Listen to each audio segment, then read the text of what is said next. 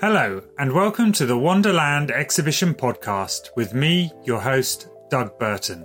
I'm an artist and educator in the creative arts. Each episode will be a short conversation with a participating artist considering their work, intentions for the show, and anything that emerges in between.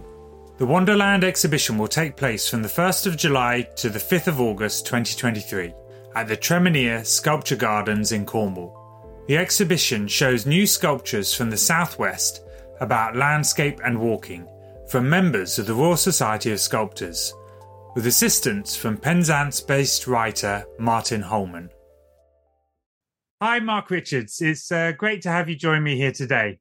Hi there, Doug. I was wondering if we could start with uh, my initial question that I've been asking everyone about um, when you visited Tremenheere, what your initial thoughts and maybe feelings were to, to the place, and did it have any sort of initial ideas for you? Yeah, when I first went there, which was not with the with the main group of people, um, I, I, know you had a couple of visits there, which um, looks like a lot of fun. Um, I went there with just one other person, and um, I, I don't know whether that would have created a different experience, but but it it meant that um, there was a lot more wandering to do um, on my own, almost.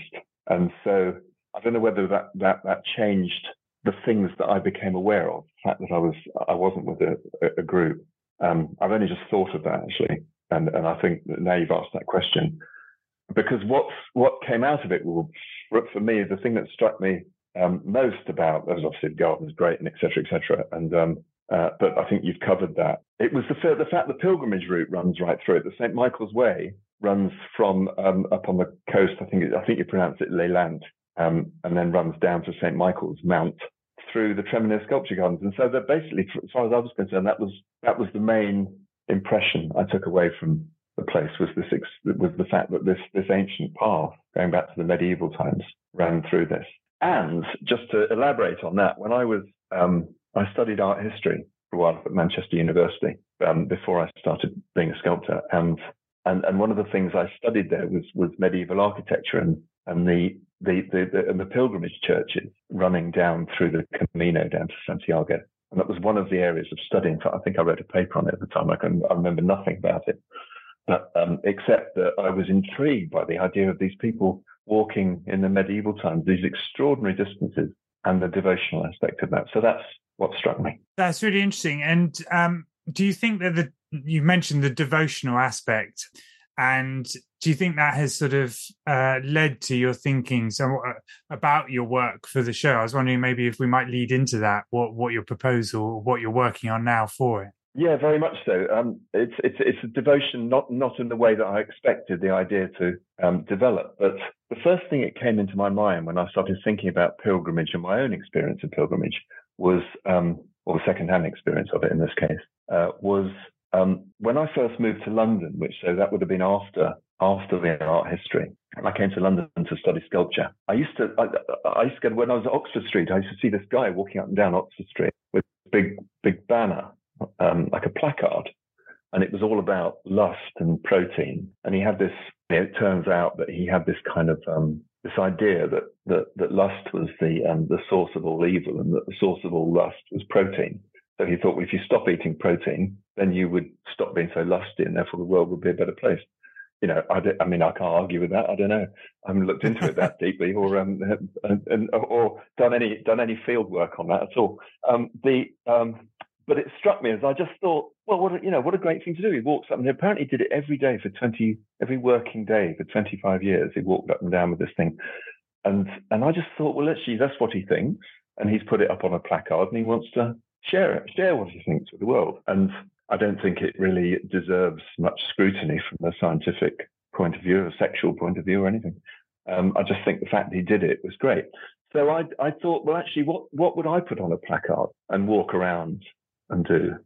And um, so I spent about, I, I tried all sorts of things. And you think, if you're trying to think about what would you write on a placard and then walk up and down Oxford Street with it, what do you believe in that much um, that, that you can you can sort of wrap up in one sentence or one slogan? It's really tricky. So that was for me was the journey was really just coming up with that, right? And what I so what I'm doing actually, I'm doing in a couple of days' time. I'm going to um, well, the plan is to go to Oxford Street and do a walk with a placard. Oh, this wow. is effectively the this is effectively the pilgrimage. So I've made um, uh, I mean just to elaborate on that, I was also caught the tail end. You don't see so many of them now, but on um, in high streets around the country, you used to see these guys with sandwich boards on. They were often veterans or, or, or men of the road, um, you know, who'd possibly fallen on hard times or just short of cash.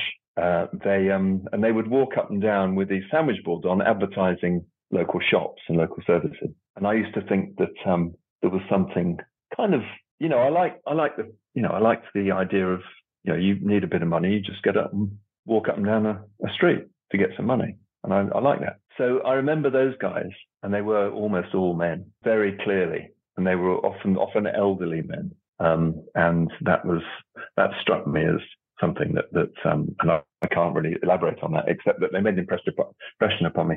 So what I've done is I've had some um, sandwich boards made, which um, are with a kind of mast on. So one, it's the, the back the back board has a has a kind of um has has two sections. It's got a sort of ground floor and a first floor on it, and then the, the front one is is just like a tabard.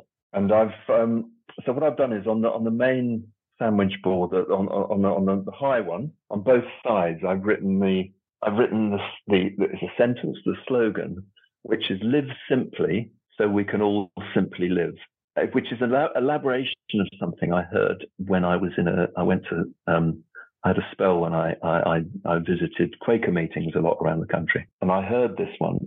It was a I think they phrased it slightly differently. And I think it may have come from Gandhi. I, I don't know, but um, it is definitely, it isn't an original slogan, but I've adapted it slightly to fit uh, what I feel. And, um, and I've had that translated into 40 different languages, which are then um, written on the, on the boards. I've got 20 languages on the front and 20 on the back. And that's my slogan. And you're very free to ask me about why that slogan well, no, I mean, I think what I'm more interested in is, um, I mean, we should say that, that it was uh, Stanley Green um, that we're referring to back, back Stanley Green, day yeah. that, yeah. that, you would have seen, yeah, and um, and that sense that uh, it, his slogan um, around protein and and I mean, it was almost like it became like a, a manifesto. Um, but for yourself, this proclamation you've got, and it's going to be translated into 40 different languages. Uh, do you see it as you know, there's almost something um, religious about the pilgrimage, obviously, you know, but you starting in Oxford Street. But then there's something here about the the proclamation, the sort of almost uh, uh, saying something to the world, like you want to ch- change it in some way. Is is that some part of your thinking here with this? In, in you mean change? Do you mean change? Sorry, do you mean when you say change it? What do you? Uh, you not you uh, changing, changing the world, as in you know. You mean preach? Uh, you mean preach? Well, yeah, I suppose that's, that's another religious byproduct of this. Or I'm not. I suppose there is there is it's always gonna it's always gonna be open to that accusation, and I would think of that as an accusation. I I think it's more a note to self yeah. about. I mean, the reason it's in different languages is obviously doesn't really tie in with the fact that it's a note to self because I don't speak any of those languages. Um, so there is an element of community. There's a communicative element to it. But then I am walking up and down Oxford Street, which is um, uh, which has nationalities from all over the world. So there is obviously an element of, of telling people what my note to self is in as many languages as possible. But and and it's it's one I. I mean, I went through. A, I, I tried all sorts of slogans, and I thought actually that just sound a bit wanky and a bit preachy and a bit bloody pious, and and um and actually nothing quite fitted. And then this sort of felt and it's and it what it I suppose what it comes down to is that you know it, I think it's really tricky living in the world in sorry about that not then, the living in the world at the moment in but being quite comfortable in it. I think it's quite hard to you know that, that we we're in a system that that seems to um, you know to create more inequality than and yet you know how can you how can you you sort of mitigate against, you know, our, our system is set up in order to, to, to, to, to, use, to use greed in order to create growth. Greed, of course, is, you know, is, is, is weaponized in, in a way that, you know, I don't, I think greed is, we're all greedy in, in all sorts of ways. Um, I'm not, this isn't a preachy thing. I'm just as greedy as the next person. But I think, I think we can, but it's really hard to, and it, it can be an energy for things. It's very hard to mitigate against greed by legislation or changing things. It's really hard. and every time I try to come up with some answer to it, all I come back to is that legislating is really hard to, to do, and it has to come down to personal morality at the end of the day. But actually, I've just got to stop. I sort of don't give a toss about other people. I, I love, love other people. I can't. I'm not going to tell them what to do, or even try to make people feel bad about their own choices. I think that's up to. So for myself, I just think that if I could just try to maybe not, you know, just just just take what I I need, not what I want, and which is I know it's a cliche, but it's I think it's important, and just to just to simplify life because that's all I can do is actually not use as much as I did or I'm inclined to do. Yeah, yeah, no, absolutely. These are very um, relevant and themes in the world that we're we're currently living through, and and, and trying to understand that. So I, I understand that part of it. I think one thing I do that is making me think about this is how much you, Mark Richards, are embodying as a physical object this billboard, the sandwich board construction. I'm kind of almost imagining what it's going to be like to see either images of yourself with this on, or or, or even if we see a performance um, at times with it. And could you say a bit about um, your uh, sense of your creative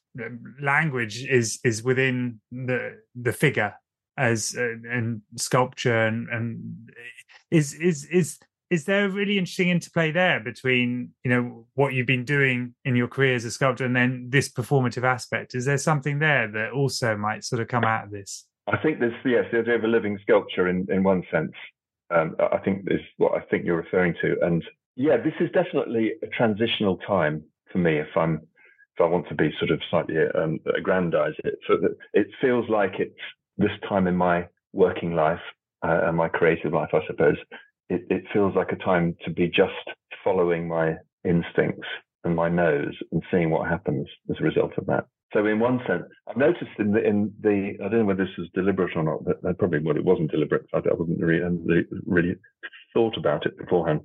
But the, I've made the sandwich boards quite large, so I'm quite small in compare with, them. I, I seem disappear when I've had photographs taken. Um, they're quite big and, and, and quite heavy as well. Yeah, so when I'm, I, I, look quite diminished when I'm wearing them. Um, but also as a sculptural point of view, see, when I, the reason I, I wanted it as a mask as well as just the sandwich boards is that when I've, when I've done my walking and, and, and things with them, I can, um, I, if you take them off, they stand as a sculpture. So it stands, it stands higher than um, my height. So a, it, it has a presence without me in it. So there is, a, it's a record of a journey as much as anything. So really, my piece for the show is going to be the sandwich board um, and, and, and, and possibly some photographs uh, that's associated with where I've been with it. That's really yeah, my yeah. little pilgrimage. It's my pilgrimage, my, my little, my very small sort of pilgrimage based on what I've seen, I suppose. It is modest, and comparatively, also... and, and, comparatively painless. I'm glad to say and it's also transformational you know in the way that you're describing it there. It's interesting to see that um you know pilgrimage you talked about starting points end points uh, you within it and then you and then the sandwich board existing as without you but having presence. So it's an interesting transformational aspect about that about creative process that we're touching on here as well don't you think? That that's a, a part of this yeah, I mean, I've I, I mean, I've spent my working life knowing exactly where I should, where a piece has got to get to to be completed. And what's really good about this, what's interesting to me about this, and what's um, thrilling to me in lots of ways, is that I have no idea what the, how the piece will develop as it's going along. So not only has it a, a, sort of forward actual motion, it has a kind of creative forward motion as well, with with without a goal. So you know there is no Santiago at the end of my little pilgrimage. Yeah, definitely. Well, I, I think it's been fascinating talking about this with you, Mark. Thanks so much for giving us Pleasure, uh, insight. Um, and we look forward to seeing it at Tremenheere in the beginning of July. Great. Look forward to seeing you then. Thank you for listening to this episode of the Wander_Land Exhibition Podcast. If you've enjoyed this podcast, please click subscribe. You can learn more about the artists in this exhibition through social media, their websites, and online at the Royal Society of Sculptors.